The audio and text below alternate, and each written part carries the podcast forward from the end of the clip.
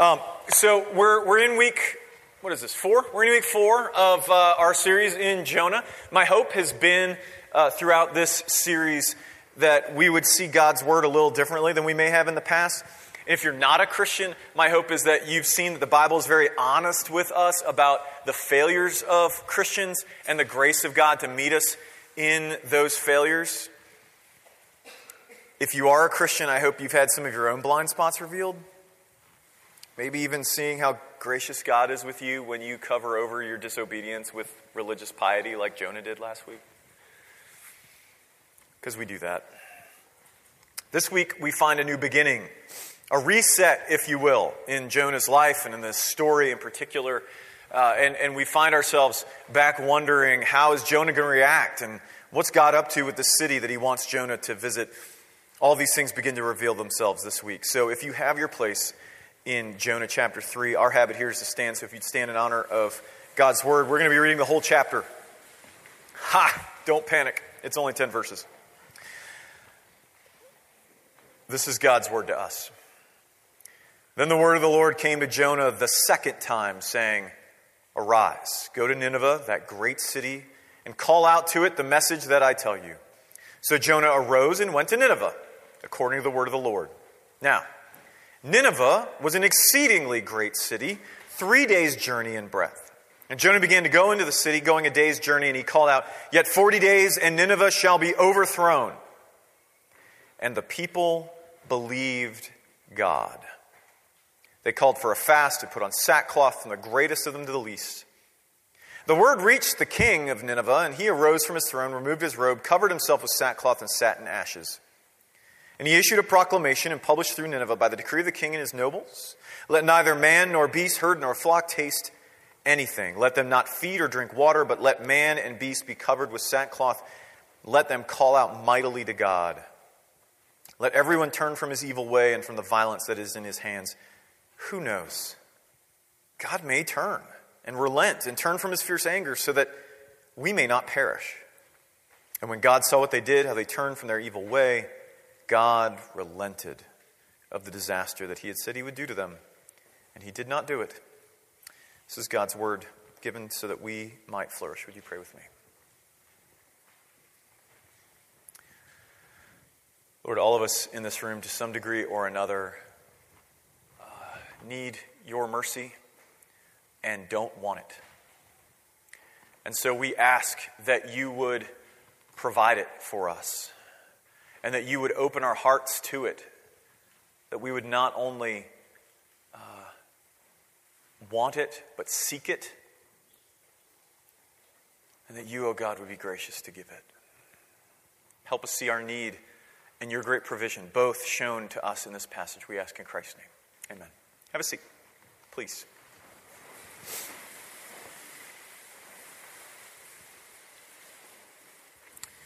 In 2003, uh, Jim Carrey starred in a movie called Bruce Almighty. I'm not sure I can recommend it, but it is really funny. Um, so if you go and watch it, and like, well, preacher said, I, I didn't say go watch it. I just said it was really funny. That's all I'm saying.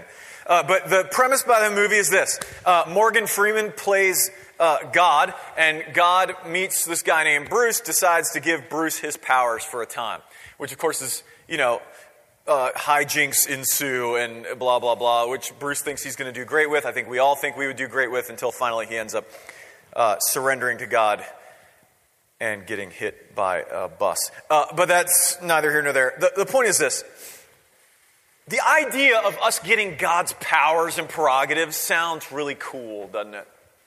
Because I think at root, we all think we'd make pretty good gods. We tend to think we know how things should go. Uh, I, I tend to think I know how justice should be done. Normally, that's because I've forgotten how I deserve justice. I, I, think I understand how blessings should be doled out, often because I truly believe that most of the stuff that I have, I worked really hard for. And so, deserve, right? This week uh, sets the stage for Jonah's wrestling in this exact same way in the last two weeks. It sets the stage. Like I said, it's a reset, but in it, something dramatic happens, something unexpected happens, as we've been seeing week after week after week, and sets the stage for Jonah's wrestling with what he thinks should God should do because this week gives us a very unexpected repentance. So if you if you have that outline that's in your bulletin, if that's helpful for you, I know you're stunned. This is so shocking to you. There are three points we're going to be going through. Uh, we're going to be looking at an unexpected chance, an unexpected response, and then we're going to see how we can expect more. Okay? Now, before we get to the passage and dive into this, let me remind us where we're at. You remember last week, Jonah is, uh, you know, praying in the belly of the fish, and God thought so much of that prayer that he had the fish puke him out on shore.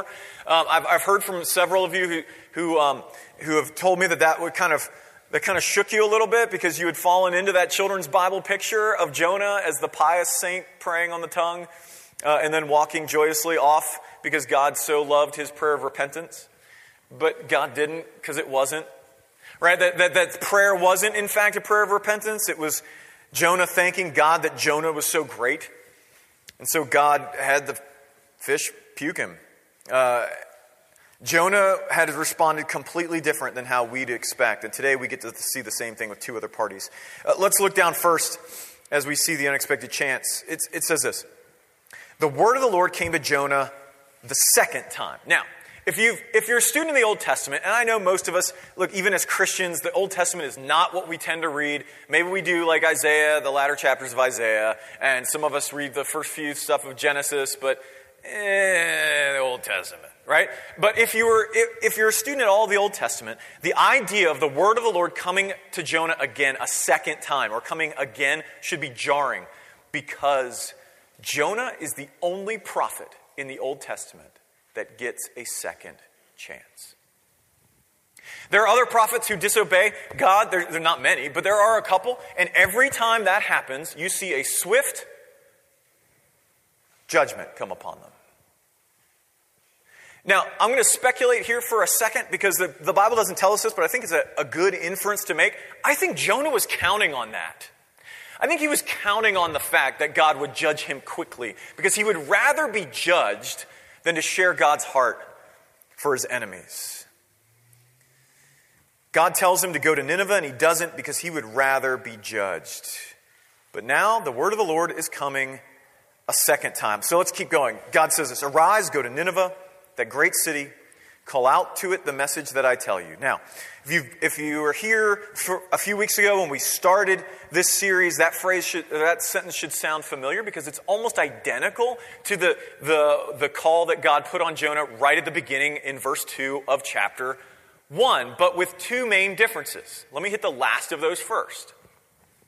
In, in, in the first call that God put on Jonah, he described to Jonah why he was doing this, why he was to go because he said, the, the evil or the trouble of the Ninevites has risen up before me. This time he simply tells Jonah, I'm going to tell you what to say, and you better say it exactly the way I say it. God's in charge of the message. That's really important, especially as we get into the later part of this chapter. But second, and some of our some of our Bible translations make this difficult to see, including the ESV. We shifted a little bit, uh, but in the first call, God calls Jonah to go cry out against Nineveh. But here in this one, he's called to go cry out to Nineveh. And you're like, Rick, come on, it's a preposition. How much difference can that make? Actually, it makes a ton of difference. Now, uh, some of our translations, like I said, don't note that difference. The ESV is one of them. Uh, if you're reading along in the ESV, which is our normal translation here, it said against. I'm not going to go into all the reasons why there, there's that difference, except to say that it, it, most, most scholars agree it should say to and not against. Uh, but why does that matter? I'm glad you asked. Here's why that matters. Crying out against something gives the connotation that judgment is imminent and unavoidable that judgment is imminent and unavoidable. For instance, when I, uh, uh, when I was an undergraduate at James Madison, uh, right up the street, um, and some of you who went to JMU will remember this, it was like a yearly occurrence sometime in the spring when it was warm outside, this dude showed up on campus, parked himself right outside of D Hall, literally had a soapbox, would stand on it, and would rail at every student that went by because of their ungodliness. Right? Whether it was the men were too effeminate, or uh, the women dressed too provocatively, or someone had a tattoo, or someone had earrings. There, never was there a message of any sense of God is God cares for you. It was always just, you're bad, you're bad, you're bad. He was crying out against JMU students. Right? Wagging his finger. Crying out to is different. It may have some similar content, but the purpose is different. To cry out to someone is to elicit a response, to draw a response out of them. And that is what Jonah is sent to Nineveh to do. Now, let's look at how that played out in verses 3 to 4, right? So Jonah rose, went to Nineveh according to the word of the Lord, which is to say, Jonah has apparently resigned himself that he can't avoid this. And it says, Now Nineveh was an exceedingly great city, three days' journey in breadth. Now stop there for a second. That is a very interpretive translation. And if, if, if, as you're reading your Bibles, I would, I would want us to know that when you, maybe, maybe you're someone who does Bible studies and you have a couple of different translations, and sometimes they're really different. And you're like, why are these so different? Can I trust them? Of course you can. But all translation to some degree has a little bit of interpretation in it. And this is one of those places. What we translate exceedingly great, that Nineveh was an exceedingly great city, that is what it could mean. It could mean it was just really, really big. But literally, it means great to God. Now, could it mean really big? Yes, it could mean it's God sized. But it could also mean that it's really important to God. It could also mean it's a city that belongs to God. Now, we'll get to that, I think. Come back in, in uh, a couple weeks and we'll see exactly how that plays out a little later. So, why does this matter? Why, do, why does it matter if, if this phrase actually means all three of these, which I think it does? Think with me. To Jonah, right? Jonah loves the idea of preaching God's mercy. The only other place we have in the Old Testament where it talks about Jonah, he's in fact doing that. He's preaching God's mercy, but he likes to preach it only to God's people. It's these other people, these enemies of God, those that are outside of his promises. We can't have mercy for them. He declares God to be God over all things. He's the, the supreme God. Remember that from a few weeks ago? But he acts as if he's regional. He's only our God. He's supposed to be ours. God says, Ah, this is my city, this city that you hate so much. And at the same time, here's a city full of people who have never heard of God, ever, uh, who think that they're their own authority, right? But we're told this city is God's city, that it's important to God. Think about that. Especially if you were raised in the church. I want you to think about this. Here is a city filled with not a single believer, not one. Right? If you're familiar with Old Testament stories, if Abraham's doing negotiations with God about this city, eh, eh, nothing. Not a single believer. God says, That's important to me. That's mine. Hmm. Like I said, come back in a couple weeks. We're going to flesh that out. The statement that, that the, the, the city was three days' journey in breadth is also an interpretation. It doesn't say that. Okay? It doesn't actually say literally it's three days wide. Um, what, what that probably means, like, look, for a city to be three days wide in the ancient world meant that it was like 50 miles across. The ancient city of Nineveh was not 50 miles across. Okay, that's huge, right? It was about three miles across, which was really big back in the day. So, what that probably meant was it was a three days journey for Jonah to actually do his preaching circuit. Uh, he had a three day journey to go around and preach what he was going to preach throughout the city so that all of the city got reached because Jonah has to get to all of it to make sure it gets reached, right? Except that he doesn't. He doesn't have time to. It happens too quickly. Uh, but we'll get to that in a second. Let's look at what he's preaching. Look at verse 4. Jonah began to go into the city, going a day's journey, one day, one day, he's gone one day, and he called out Yet 40 days and Nineveh will be overthrown. Now, as you hear that, some of you are thinking, like, Rick, you said that thing about against verses 2, but this sounds an awful lot like against to me. Yeah, it does to me too. But the issue is, is the intention behind it. And the intention can be seen in that word overthrown, right? So in, in the original, that word overthrown can mean destroyed, which is what we all seem to intuit that that means. It means destroyed. But it can also mean, and note this, if you're, if you're taking notes, this is where you want to take it. It can also mean turned on its head, turned upside down, reformed. Huh. There's some ambiguity there, right? That ambiguity is what makes all the difference between something being called out against and something being called out to. There's ambiguity. Now, before I want to get to the response of the people, which is kind of the highlight of this passage, I want to press a little into this place that Jonah is preaching.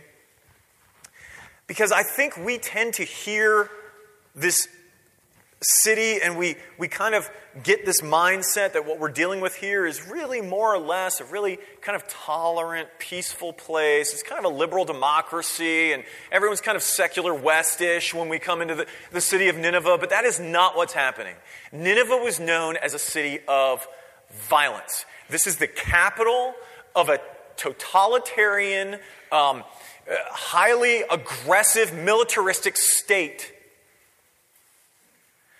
it's known for its social injustice, right? The rich exploit the poor without pause because who cares? They worship a goddess by the name of Ishtar, which is a great name. She was the goddess of both sex and war, so everybody was happy, right? Like she this is this they are a city full of bloodshed. These are not noble people. This is the last place that one would expect to find God's prophet Better yet, the last place for one to expect God to say, You see that city right there? Mm, that's mine. Destroy? Yes. Now we could see that. For God to care for it? Mm, I don't think so. And that's what makes what happens next so unexpected. Let's look at those unexpected responses. First to the people. Uh, in verses 5 to 9, it says, And the people of Nineveh believed God. What? Like, what? Jonah is walking around giving the worst gospel presentation ever. And all of a sudden, people believe. And when it says they believed God, that's the same word. If you were, if you were an ancient Israelite and you're reading this or hearing this for the first time, what's going to be striking to you is he uses the same word there that, that is used in Genesis 15 when it says that Abraham believed God. It's the exact same word, and you're like, what? What are you talking about? What do you mean they believed God? Here's the other thing that's interesting the people start this movement. Like Jonah's supposed to go around three days. He's supposed to get all the way around the city, make sure everything's covered. Within a day, the people, not the king, the people begin to repent, and it spreads like wildfire throughout the whole city. So that by the end of it, they're, they're calling for a fast. They're putting on burlap PJs, and they're sitting down in, in ashes which is weird. Okay? But here's, here's what that is, okay? So in the ancient world, this is how you would show that you were sorry. It's how you grieved sackcloth and ashes. That's weird, right? That's weird to us. Culturally, it was normal to them. It was a cultural expression. They were a very expressive culture. We are not, right? Like when, when, when we're talking about things like majority culture in our country is highly unexpressive. It's why most, most folks from, from other cultures um, and even minority cultures in our community, if they come into a church full of white folks, they wonder whether or not we believe anything that we say because we go, mm. Like that, that, our most expressive thing is, mm-hmm. Like that's as expressive as we get, right? They're an expressive culture. You put on, you are sorry for something, you change your clothes, scratchy PJs, you sit down in some ashes. The important thing to see here apart from the weirdness of that to us, is that this is universal. Like everybody's doing this. Everybody. And what's more, like I said, it happens after the first day of Jonah's preaching. Jonah was supposed to be in control of how this works. He's going about the city. He's going to preach this message. Maybe a couple of people get on board, but all of a sudden it spreads like wildfire. And then we have this stuff from the king. So here's what's weird about the stuff from the king.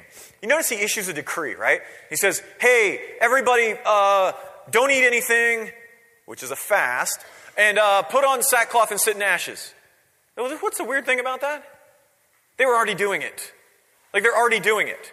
Now, here's why this would be striking. To us, that's not striking. Uh, because we're used to um, megalomaniac uh, government officials uh, calling for things that are already happening. But in, in their day, the, why this was weird was that um, the king is the head of not just the government, but he's the head of religion. And so it was his job to call on to call for things like fasts. It was his job to call for things like uh, repentance. That was his job. But it's outpacing him. Everybody's already planted themselves in ashes. Everybody's already gotten all itchy in their burlap. And in the ancient Near East, this is weird. He's out of control of the religious expression of his people, completely out of control. So Jonah's not in control. The message moves faster than him. The king isn't in control. He decrees things after they've already taken over. And there's one more thing about this that's really weird. Because the king calls at the end of his, his uh, call for repentance, he says, Let everyone turn away from his violence and the evil that he's done, right? Here's why this is weird. In pagan religions, morality does not compute. In the ancient Near East, your morality had nothing to do with your, your religious convictions. The gods didn't really care about what you did. The gods only cared about how you served them. In other words, whether you brought them sacrifices, because apparently they can't go hunt and grow food for themselves. They need you to come and feed them. And if you feed them, maybe they'll be good to you and do something right. But here, this king gets the idea what we've done has caused a problem, and we need to change it. And then he follows it up with this phrase Who knows? God may turn and relent and turn from his fierce anger so that we may not perish. Remember that ambiguity that I was talking about with the word overthrown? That's what he's clinging to here. This ambiguity. Like in a sense, he's saying, we deserve to get it, but maybe, just maybe, God's going to be merciful. And that's crazy enough. I mean, I want you to think for a minute. You are going as a missionary to ISIS controlled territory, which in fact, this is right? Nineveh is in ISIS controlled territory. So you're going to ISIS controlled territory, walking around the whatever, you know, city is, is considered like one of their central points, and you're starting to talk to them about how, how their city's going to be overthrown. All of a sudden, all of them suddenly repent. Every one of them. That's crazy enough. This next verse is crazier. Look at God's response. When God saw what they did, how they turned from their evil way, God relented of the disaster that he said he would do to them, and he did not do it. If that is not nuts to you, my guess is that you don't understand what just happened. Because it's easy for us as Christians to read this and go, a revival broke out. Like so, wide scale, massive conversion of the entire population of the city. Except that it didn't. No one was converted. Here's how we know. First, from the text.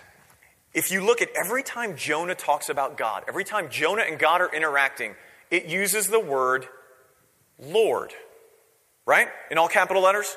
Some of you have been here, you, you, remember when I've talked about that? The word Lord in all capital letters is a way of translating the name Yahweh. And Yahweh is the name of God given to his people that speaks to his covenant promise to make things right.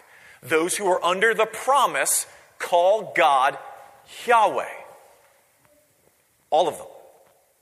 But every time in this passage where it talks about the Ninevites in reaction to God, it doesn't use the word Lord, it uses the word God, which is not Yahweh, it's the word Elohim, which is, which is a generic name for deities. which could have been used for Yahweh or Ishtar or Baal or someone named Elohim. It is always a generic word. These folks do not know God as the Lord. It's just God. But the second reason that we know this didn't happen is from history, because there is no evidence in any Assyrian records of anyone ever worshiping the God of the Bible. Ever. So listen to me. God relented of the disaster he was going to bring on Nineveh, not because they were converted, but because they repented just a little bit. What do you think about that? What kind of God is that? What kind of God is it that is okay with, like, who, who's looking for reasons to have mercy on people? That even when they, they're like, I still don't know what I think about you, but I'm willing to kind of pause on these behaviors that you think are, are uh, hurting your good creation. And he goes, Thank you. All right, we're good. We're good now. I mean, we're not perfect, but it's better than it was. I'm not going to destroy you. What kind of God is that? Is that how you would be? I mean, I think most of us read this and think God has been manipulated, right? Man, did they play him? Sucker. They got him. But think with me. Everything in this passage takes the control away from the normal power players. The prophet doesn't even make his way around the city before everything kind of catches on and everybody's suddenly sitting in ashes. The king, who's normally in charge of these things, is rushing to catch up with the people who are already doing it.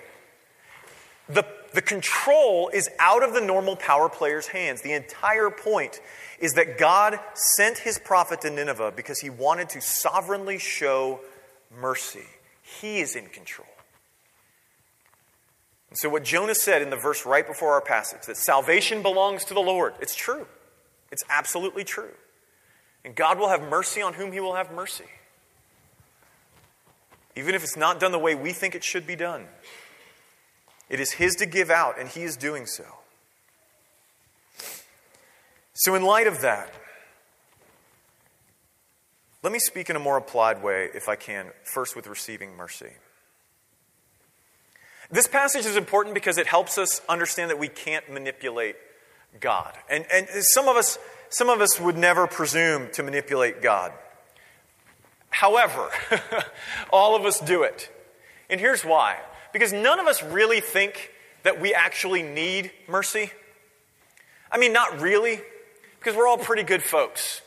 Like mercy, eh, we either think we don't need it because we do okay, or we can't get it because we're too far from it. But never do we think mercy is mine. And so, because of that, we tend to manipulate, try and manipulate God's judgment, right? So, jo- Jonah tried to do that when he ran from God so that God wouldn't, would, would judge him instead of giving mercy to Nineveh. The king, the king tried to manipulate to some degree, hoping his actions would bring about mercy, even though that mercy was already being extended to him.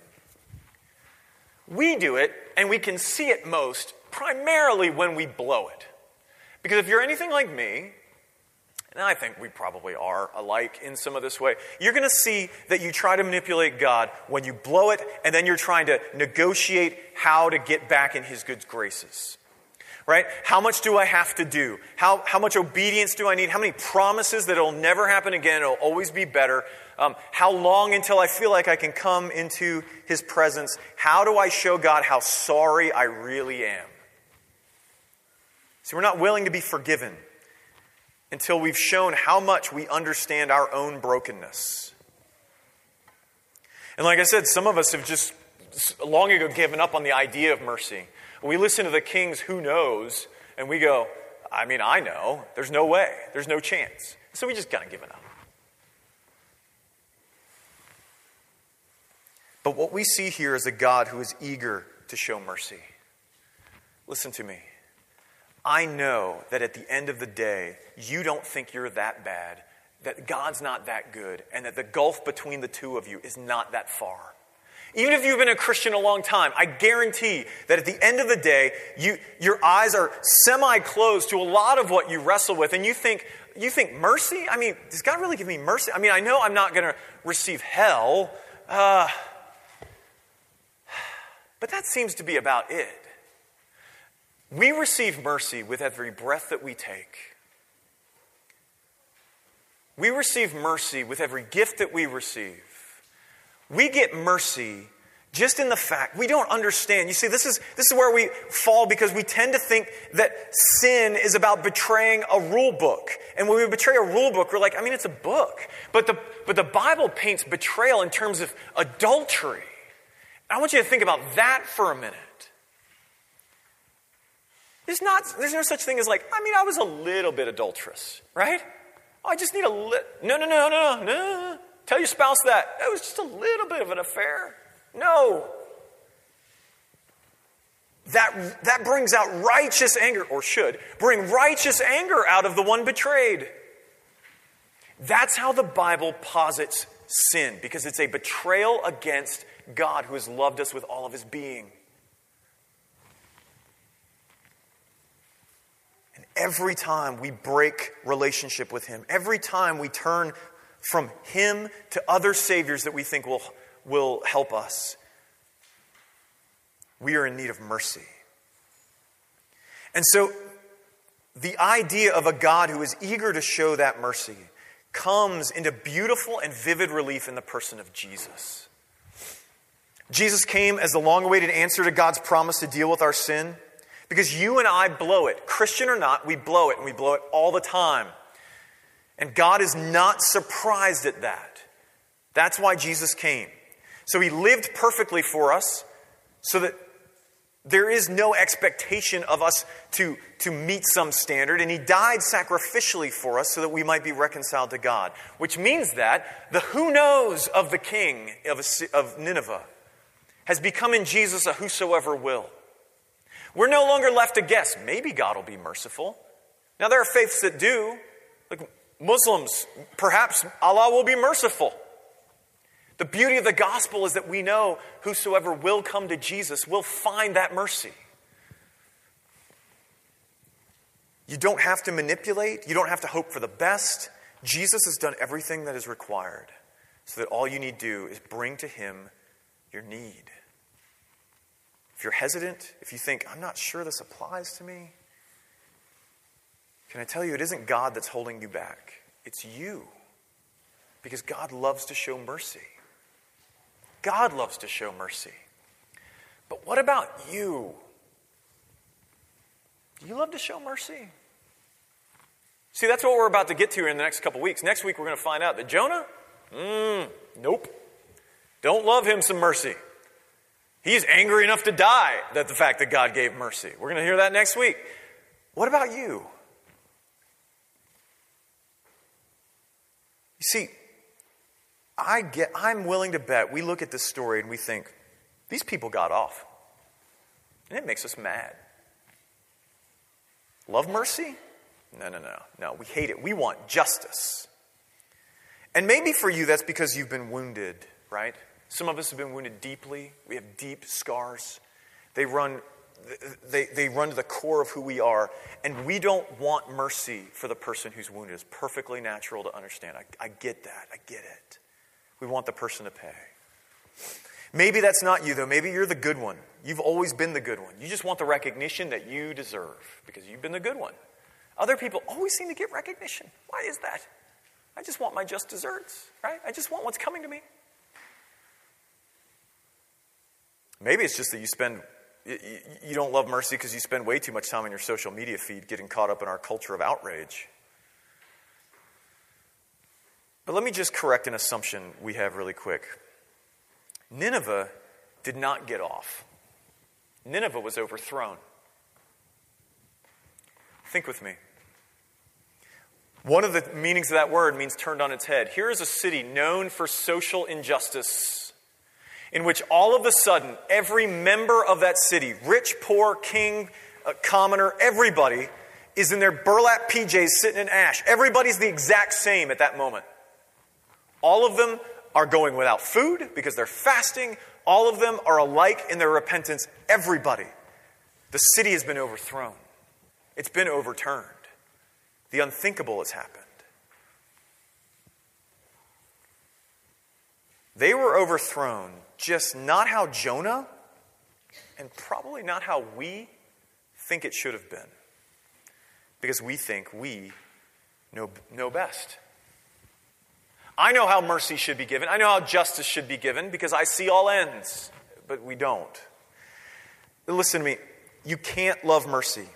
You can't love showing mercy unless you first realize how much of a debtor to mercy you actually are. It's impossible. We want justice when we forget how much justice we deserve. Here's what I mean that, that person hurts you, sins against you, and you want justice. And look, to be quite, quite honest, uh, God doesn't say that's wrong. Right? He just says, leave it to Him. So we say we want justice. That's not wrong. But what if they repent? Oh, now we're in a pickle. Hmm, what do I do about that? Well, what we end up doing is we, we begin thinking, well, well, it's not good enough. Their repentance isn't good enough. They don't really mean it. If they really meant it, it would be something else. I'm not sure what, but it would be something else. You see, out of our self protection, we will always hold others to a higher standard than we do ourselves. So let me ask you a question How perfect is your repentance? Because mine stinks. Mine stinks. I mean, I'm pretty good as you go along, but right at the gate, it's not very good. If love didn't cover over a multitude of sins, not just with the Lord, but also with others, I'd be done. I, I have got to have Jesus. My only claim is Jesus. If God weren't merciful, I couldn't stand because not only is my obedience imperfect, my repentance is imperfect. When you realize how much you've been forgiven, then you can begin loving much. So listen to me. If you struggle showing mercy to others, if you're a grudge holder, I don't mean like you've been wounded and you need to work through that and work on reconciliation or just work through what's been done to you. I mean, if you're a grudge holder, like every slight just kind of gets held. You're looking for a recompense for everything. Your pound of flesh has got to be gotten for everything that is ever done. Maybe it's time to revisit the gospel. How much have you been forgiven? How imperfect is your repentance? How much have you been given that you did nothing for, but you take all the credit for? And I know that's particularly hard in our little context here because most of us in this room think to ourselves, I worked really hard for everything I have and I deserve it. But, like I always say, if you were born in 4th century Tibet, you would not be worrying about your two car garage. You'd be worrying about your ox and whether or not you were going to have food for the winter. And that, ha- that difference has nothing to do with how hard you worked. It had everything to do with the family you were born into, the nation you were born into, and the gifts you've been given. And none of that you had any control over. We are debtors to mercy. We are debtors to mercy. Here's the amazing thing about God. When we turn to Jesus, it isn't as if judgment doesn't happen. God will always judge sin. The question is will he judge it in Jesus or will he judge it in us? That's the only question. And you can trust him with that. Look, I, I know some of you have reason to be angry. I know some of you have great reason to want justice. I'm not speaking to that necessarily. God doesn't call us to pretend that that isn't true. He only calls us to trust Him with that justice and to love mercy not only for ourselves, but for others too. Because you see, most of us see God as this looming figure who's looking for a reason to judge us, standing over us. And when we become Christians, we tend to think that what happened was Jesus kind of pulled one over on him. And now it's like, oh, I really wanted to get you, but I can't get past Jesus to get you. Like, that's what it seems like to us. But God, the God presented here is not a God looking for reasons to judge you. He's looking for reasons and opportunities to have mercy on you. That's the God of the Bible. Can we refuse that mercy? Absolutely, we can.